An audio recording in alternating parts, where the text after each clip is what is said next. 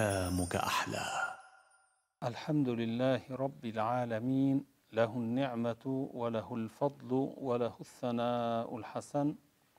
صلوات الله البر الرحيم والملائكة المقربين على سيدنا محمد وعلى آله وصحبه الطيبين الطاهرين الميامين. اللهم علمنا ما جهلنا وذكرنا ما نسينا وزدنا علما ونعوذ بك من حال أهل النار. وبعد فبعد أن ذكرنا فروض الوضوء نتكلم عن نواقض الوضوء.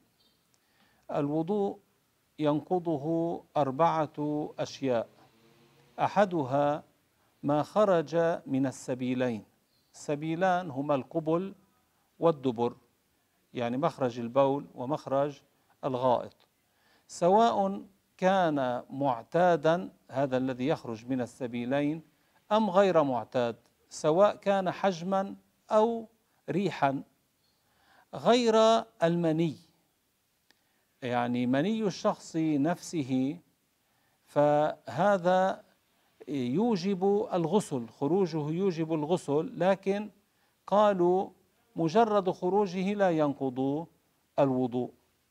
أما إذا خرج بالجماع أو بمس الأجنبية أو نحو ذلك أو بمس زوجته أو نحو ذلك هذا ينتقد وضوءه بالمس. أما بمجرد الخروج قالوا لأنه أوجب الغسل وهو أعظم من الوضوء فلا يوجب الوضوء إنما يوجب الغسل.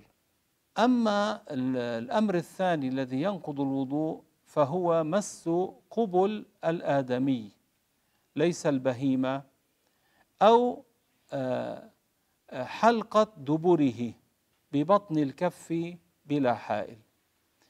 يعني الذي ينقض من قبل الذكر هو يعني من قبل الرجل هو إذا مس ذكره. لا الخصيتين. ومن قبل المرأة هو ملتقى شفريها على المنفذ. إذا مسه أو إذا مس من الدبر حلقة الدبر يعني ملتقى المنفذ منفذ الغائط. فقط ملتقى المنفذ هذا الذي ينقض الوضوء. أما إذا مس الألية فلا ينتقض وضوءه. ومتى يكون النقض؟ إذا مس هذه المواضع إذا مسها ببطن الكف. ما هو بطن الكف؟ هو ما يستتر عند إطباق إحدى الكفين على الأخرى مع تفريق الأصابع ومع تحامل يسير فما لا يظهر هذا يعد بطن الكف. فما يلتقي من الكفين مع تفريق الأصابع وتحامل يسير وكذلك يوجد أمر آخر يعتبر هو وإذا وضع الإبهام على الإبهام لأن بطن الإبهام ينقض الوضوء. فهذا يعد بطن الكف. أما الجوانب أو ما بين الأصابع لا يعد من بطن الكف هذا لا ينقض الوضوء. وكذلك ما ينبت عليه الشعر هذا من ظاهر الكف إذا مس به الذكر أو حلقة الدبر لا ينقض الوضوء. فكذلك فإذا إذا مس ببطن الكف الذكر أو حلقة الدبر يعني القبل أو الدبر المواضع التي تنقض إذا مسها ببطن الكف ينتقض الوضوء شرط آخر إذا كان بلا حائل.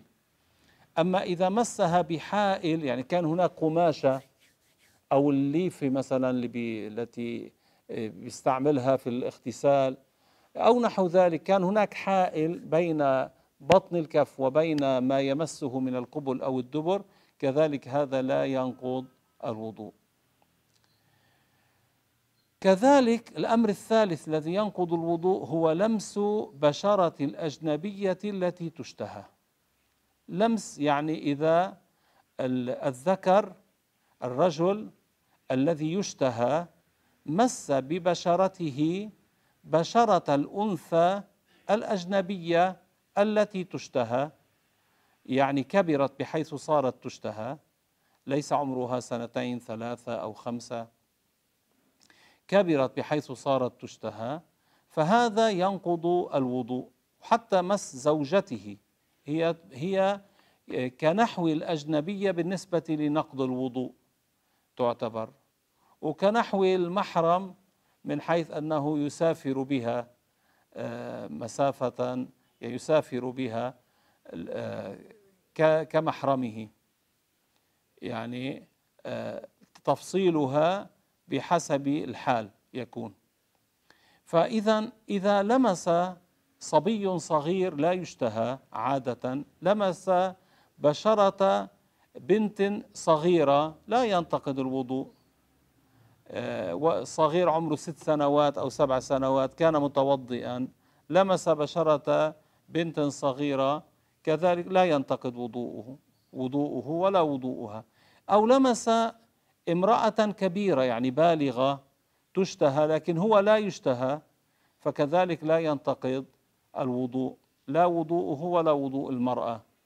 أو رجل مثلا لمس بشرة بنت صغيرة لا تشتهى عمرها سنتين أو ست سنوات أو خمس سنوات لا تشتهى لا ينتقد وضوءه.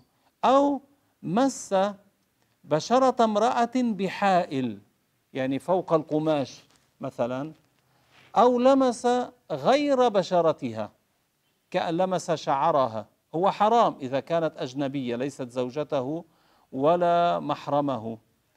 آه، لكن لا ينتقد وضوءه إذا مس شعرها. وكذلك إذا لمس سنها أو ظفرها لا ينتقد وضوءه. لكن كما ذكرنا إذا كانت هي ليست زوجته ولا أخته ولا أمه ولا جدته ولا عمته ولا خالته يعني ليست محرما ولا ولا الزوجة إذا مس شعرها يحرم أو مس سنها أو ظفرها كذلك يحرم. آه كذلك من نواقض الوضوء زوال العقل يعني التمييز والإدراك. كيف يزول العقل مثلا بنحو الجنون جنة أو أصيب بالصرع أو سكرة أو نام. هلأ بالنوم لا يذهب العقل لكن يستتر العقل. فالنوم ينقض الوضوء. إلا إذا نام وكان قاعدا ممكنا مقعدته. يعني سواء مكن مقعدته من الأرض أو من ظهر دابة أو في السيارة أو نحو ذلك مكن مقعدته بحيث يأمن خروج الريح. يعني الريح لا يخرج المخرج مسدود آه، بالقعده فنام وهو على هذه الحال وحين استيقظ كان على نفس الحال. ليس كان مال مثلا بحيث يمكن أن يكون خرج منه الريح. استيقظ كان على نفس الحال هذا لا ينتقض وضوءه. فإذا النوم ينقض الوضوء إلا إذا نام ممكنا مقعدته. وزوال العقل بالجنون أو الصرع أو السكر هذا ينقض الوضوء. نصل إلى الكلام على الاستنجاء. يجب الاستنجاء عند القيام إلى الصلاة. لأجل الصلاة حتى تصح الصلاة. إذا كان قضى حاجة بال أو تغوط أليس هذا نجاسة؟ فلا بد من إزالة النجاسة حتى تصح صلاته. لذلك يجب الاستنجاء لأجل القيام إلى الصلاة من كل رطب يعني ملوث آه، للمخرج يلوث المخرج آه، خارج من أحد السبيلين. من كل رطب خارج من أحد السبيلين. السبيلان ذكرنا هما القبل أو الدبر. سواء كان الخارج معتادا كالبول مثلا أو لم يكن معتادا كإن خرج من أحد سبيليه الدم من القبل أو الدبر خرج الدم. كذلك هذا يجب الاستنجاء منه. أما إذا جرح فخرج الدم هذا الجرح آه يعفى عنه يعني دم جرحه يعفى عنه. فلا يجب أن يتطهر منه لأجل الصلاة طالما هو معفو عنه. على تفصيل يأتي في موضعه بإذن الله. لكن نحن نتكلم على خروج الدم إذا خرج من القبل أو من الدبر. فهذا يجب الاستنجاء منه. آه، غير المني أما المني لأنه في مذهب الإمام الشافعي طاهر فلا يجب الاستنجاء منه ويكون الاستنجاء بإزالة الأذى يعني إزالة البول أو الغائط أو ما يخرج مما هو متنجس من أحد السبيلين بماذا؟ بالماء الطهور يعني الطاهر المطهر بأن يغسل الموضع إلى أن يطهر المحل قبلا كان هذا الموضع أم دبرا وكيف يطهر المحل بزوال جرم النجاسة حجم النجاسة وأوصافها يعني اللون والطعم والرائحة؟ فبالماء يحصل الاستنجاء ويحصل الاستنجاء بشيء آخر كذلك ما هو؟ بمسح المحل ثلاث مسحات لا أقل من الثلاث. ثلاثة فما, فما فوق أو أكثر من ثلاث.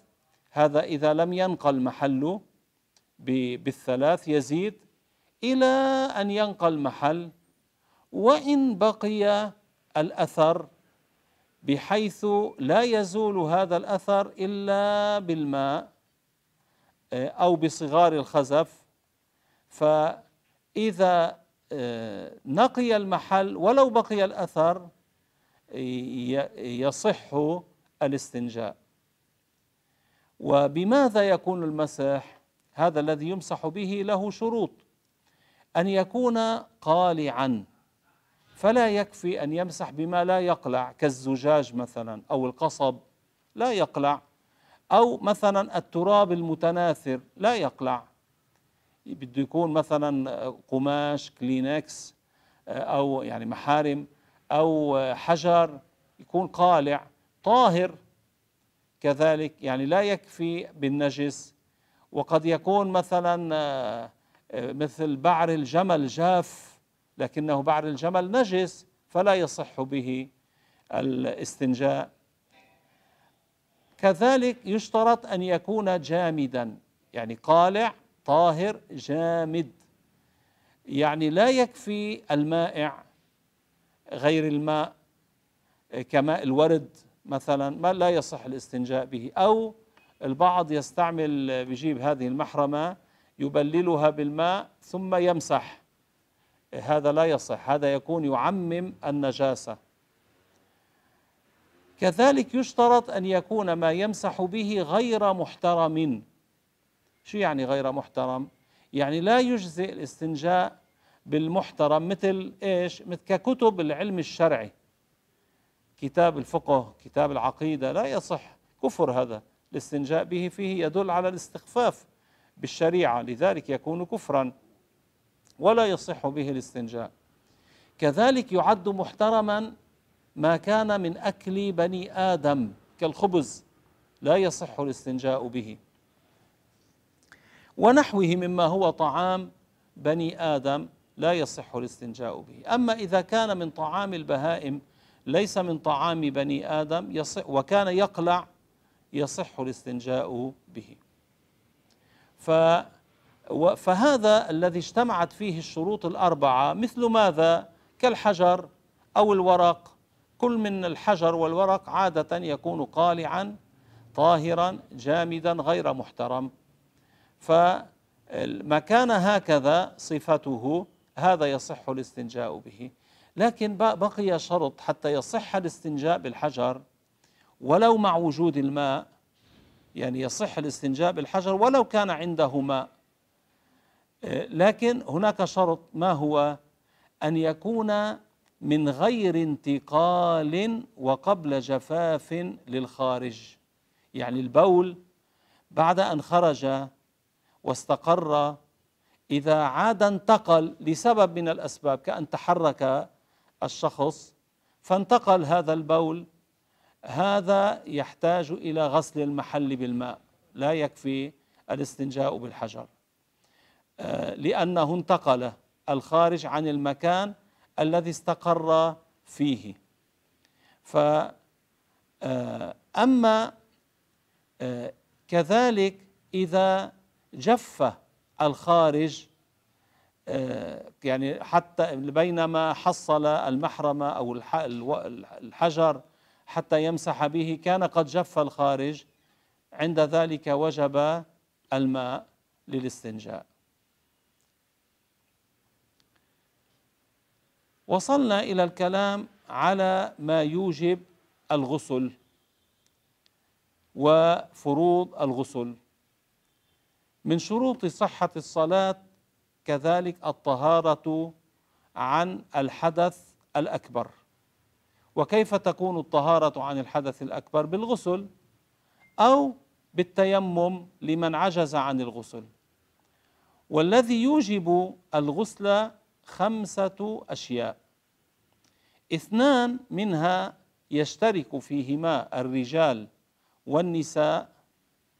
أحدهما خروج المني يعني مني الإنسان نفسه إذا خرج والمراد بخروجه ظهوره إلى ظاهر حشفة الرجل وظاهر فرج البنت البكر. هذا يكون عرف وعرفت أنه خرج المني فهذا يوجب الغسل. كذلك وصوله بالنسبة للثيب التي هي وطئت وصوله إلى ما يظهر من فرج الثيب عند قعودها على قدميها لقضاء الحاجة. أليس تجلس القرفصاء لأجل أن تقضي الحاجة؟ ما يظهر من فرجها عند قعودها على قدميها. إذا وصل المني إلى هذا الموضع إلى ما يظهر هنا وجب الغسل. أما إذا لم يصل المني إلى هذا الموضع ما زال في الداخل فهذا لا يوجب الغسل. الآن للمني علامات يعرف بها. آه، وهي التدفق هذه علامة من العلامات. واحدة من هذه العلامات تكفي. أولا التدفق يعني الانصباب بشدة على دفعات هذه علامة. لو حصلت لوحدها يعرف أنه خرج المني. ثانيا التلذذ بخروجه بخروج المني. وبعد ذلك يعقبه آه، انكسار في الشهوة. يعني يحصل انصباب بشدة التدفق والتلذذ بخروجه. وبعد ذلك يحصل انكسار بالشهوة هذه علامة من علامات المني. هذه واحدة. ثانية رائحة طلع النخل آه، إذا كان آه، رطبا أو رائحة العجين. رائحة طلع النخل أو العجين إذا كان رطبا. طلع النخل هذا الذي يؤبرون به النخل يضعونه بين أغصان النخلة الأنثى يؤتى به من النخل الذكر ف ويطلع منه آه، شيء أبيض. فهذا آه، رائحته تشبه رائحة المني إذا كان المني رطبا. أو رائحة بياض البيض إذا كان المني جافا. هذه العلامات الثلاثة إذا وجدت علامة من هذه العلامات الثلاثة يعرف بذلك أن الخارج هو مني. لا يشترط اجتماع هذه العلامات. ثم ثاني الأمور التي توجب الغسل الجماع. ولو لم ينزل المني ما هو الجماع؟ هو إيلاج الحشفة يعني رأس الذكر أو قدر الحشفة من فاقدها لمن قطع رأس ذكره. إيلاجها في الفرج ولو أولج في الدبر. نحن الآن لا نتكلم أنه يجوز أو لا يجوز نتكلم ما الذي يوجب الغسل. وهذه الأمور لا يستحى في تعليمها وإلا كيف يعرف الإنسان ما متى يجب عليه الغسل ومتى لا يجب عليه الغسل؟ هذه أمور يجب تعليمها والولي يعلمها لولده. حتى الولد يعرف ما هو الجماع يعرف متى هو يبلغ الولد آه، حتى يعرف الأحكام. فإذا الأمر الثاني الجماع هذا لو لم ينزل المني يوجب الغسل. وهناك ثلاثة أمور خاصة بالنساء توجب الغسل. ما هي؟ الحيض أولا. الحيض هو الدم الخارج من رحم المرأة على سبيل الصحة. آه، من غير سبب الولادة. فهذا الحيض آه، بطروئه وحين بعد انقطاعه يجب الغسل. ليس والحيض موجود يجب الغسل إنما بعد أن ينقطع الحيض يجب الغسل. وأقل الحيض هذا أمر ينبغي أن نتنبه له أقل الحيض يوم وليلة. يعني قد يكون آه، يوم وليلة متصلة 24 ساعة أو متقطعة. آه، يوم وليلة يمكن في ستة أيام كل يوم أربع ساعات. ف طالما رأت في ستة أيام أربع ساعات أربعة بأربعة بستة أيام صار 24 ساعة خروج دم عرفت أن هذه الأيام الستة كلها حيض. لكن ماذا تفعل؟ كيف تتصرف؟ هذا مهم أن, يتنب أن نتنبه له لأن بعض النساء اللواتي لم يتعلمن قد يفوتن صلوات آه، بسبب عدم تعلم هذه الأحكام. لنقل امرأة رأت الدم. حين رأت الدم في الوقت الذي يمكن أن يكون هذا دم حيض كيف يمكن أن يكون دم حيض؟ بأن مضى على انقطاع دمها في الشهر الذي قبل مضى خمسة عشر يوما فما فوق. فرأت الدم فعرف بذلك أن هذا يحتمل أن يكون حيضا. وهي ترى الدم تقول لعلي في الحيض معناه تتوقف عن الصلاة والصيام. لنقل انقطع الدم بعد أربع ساعات. ماذا تفعل؟ تقول أربع ساعات ليست أربع وعشرين ساعة. معناه بعد ما ثبت عندي أنه حيض. ماذا تفعل؟ تعتبر كما لو خرج منها بول. تستنجي وتتوضأ وتصلي عادي. طيب مر يوم إلى اليوم الثاني. في اليوم الثاني عادت رأت. حين ترى الدم تقول لعلي في الحيض. لعل هذا الدم مع الدم الذي سبق هذا لعله حيض. فكذلك تتوقف عن الصلاة تتوقف عن الصيام تفعل كالحائض. ثم لنقل بعد أربع ساعات انقطع الدم. تقول أربعة وأربعة ثمانية أقل من أربع وعشرين ساعة معناه بعد لم يثبت أنه حيض. فتعتبر كما لو خرج منها بول تتوضأ تستنجي وتتوضأ وتصلي. ثم في اليوم الثالث عادت رأت كذلك نفس الشيء. تقول لعله حيض. إذا انقطع تقول بعد ما ثبت قطع يعني بعد أربع ساعات صار ثلاثة بأربعة يعني 12 ساعة 12 ساعة لم يثبت أنه حيض. فكذلك تستنجي وتتوضأ وتصلي. لنقل كل يوم أربع ساعات في اليوم السادس. رأت الدم تقول آه لعلي في الحيض. مضى أربع ساعات وانقطع. تقول أربعة بستة أربعة وعشرين معناه هذه الأيام الستة كلها كانت حيضا. يعني لو أنها صامت في هذه الأيام الستة عرفت أن الصيام لم يصح. يعني عليها قضاء هذه الأيام التي صامتها لأنها كانت في وقت الحيض. هلا الصلوات في ضمن الستة أيام ليس عليها قضاؤها أما عند الابتداء وعند الانتهاء كما سبق وأخذنا يوجد تفصيل تراجعونه. لنقل عادت رأت في اليوم السابع دما تقول هذا حيض ما زلت في الحيض.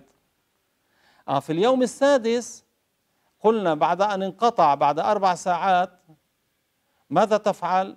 تغتسل هنا. بما أنه ثبت أنه حيض تغتسل وتصلي. آه، في اليوم السابع عادت رأت سواء ساعة ساعتين أربع ساعات تقول ما زلت في الحيض.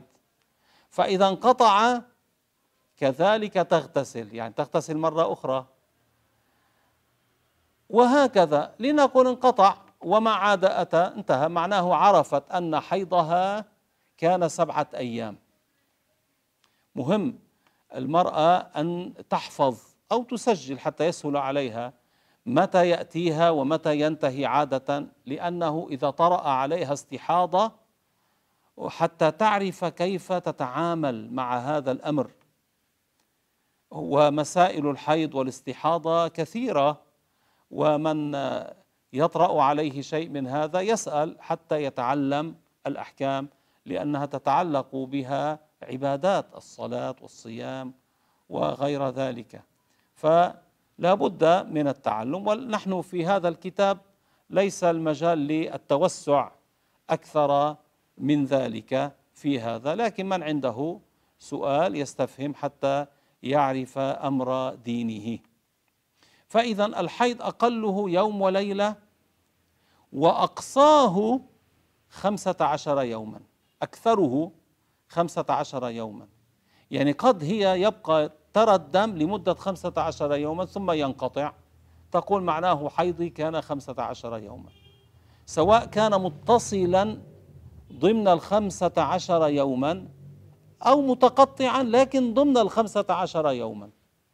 إذا كان متقطعا وتجاوز الخمسة عشر يوما ما تجاوز الخمسة عشر تقول أكيد هذا ليس حيضا. طب ماذا تفعل؟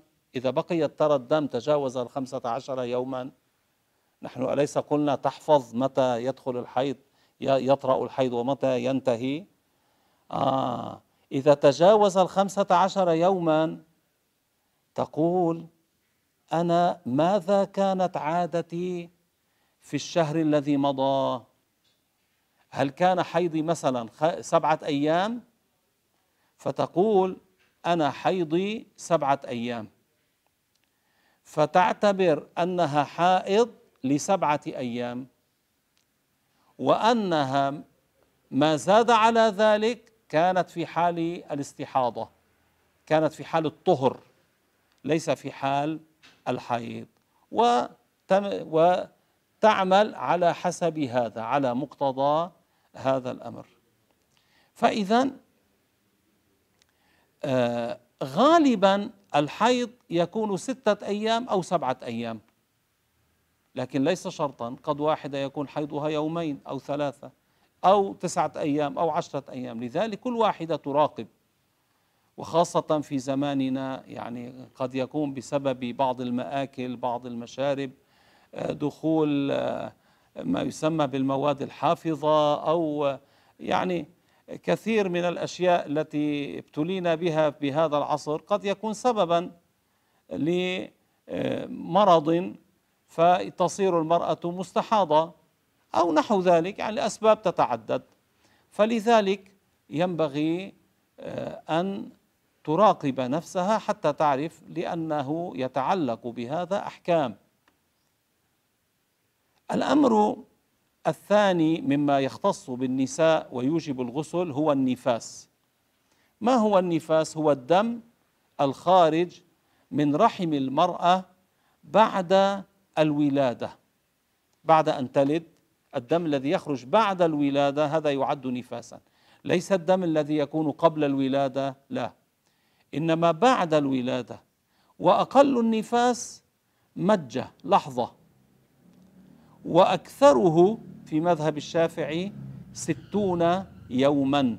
يعني قد يخرج منها ليس أربعين فقط إنما ستين يوما. وغالبه يكون أربعين يوما.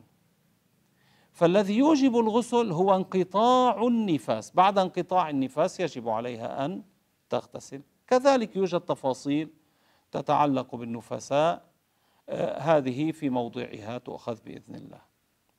وثالث الأمور التي توجب الغسل مما يختص بالنساء الولادة. ولو ولدت بلا بلل يعني بلا دم نفاس فأليس الولد هو مني منعقد؟ يعني مني الرجل انعقد مع مني المرأة. فخروجه من الرحم يوجب الغسل ولو لم ترى دم النفاس. فإذا موجبات الغسل خمسة مجموعها صار كما ذكرنا. وفروض الغسل يعني أركان الغسل اثنان. الأول نية رفع الحدث الأكبر أو نحوها من النيات المجزئة. يعني يقول بينوي يستحضر أرفع الحدث الأكبر أو ينوي فرض الغسل. آه، يعني أفعل فرض الغسل مثلا أو ينوي الغسل الواجب أو ينوي استباحة الصلاة أستبيح الصلاة. لا يكفي أن ينوي الغسل لأن الغسل منه ما هو سنة كغسل الجمعة غسل العيدين. ومنه ما هو فرض كالغسل من هذه الأمور الخمسة التي ذكرنا. خروج المني والجماع والحيض والنفاس والولادة. كذلك لا يكفي الطهارة فقط لأنه كذلك الطهارة قد تكون طهارة واجبة وقد تكون طهارة مسنونة. ولا بد أن تكون النية عند غسل أول جزء من البدن. فلو فرضنا غسل نصف بدنه بغير نية ثم تذكر فنوى رفع الحدث الأكبر يعيد غسل ما سبق من غير وغسله من غير نية. والثاني تعميم الركن الثاني تعميم جميع ظاهر البدن بشرا وشعرا ظاهرا وباطنا وإن كثف يعني سواء كان الشعر خفيفا أو كثيفا ليس كالوضوء يعني هنا لو كانت لحيته كثة يغسل ظاهرها وباطنها. ليس كحال الوضوء. تعميم هذا كله بالماء الطهور.